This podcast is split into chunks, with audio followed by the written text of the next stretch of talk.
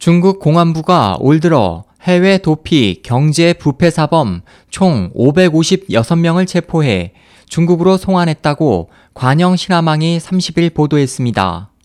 양사오원 공안부 국제협력국 부국장은 지난 28일부터 30일까지 장수성 공안청 주관으로 수저우에서 열린 주중 외국 법 집행 연락관 회의에 참석해 지난 4월부터 최근까지 진행한 2015 여우 사냥 작전을 통해 59개 국가와 지역에서 해외로 도피 경제사범과 부패 관련 공직자 등 556명을 검거했다고 밝혔습니다.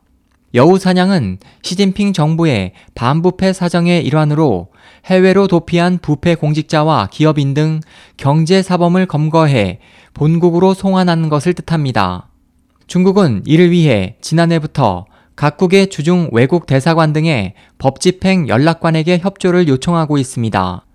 미국 정부는 지난 8월 이와 관련해 중국이 여우 사냥을 이유로 미국 내에서 비밀 요원들을 운영하는 것을 즉각 중단하라고 촉구했습니다.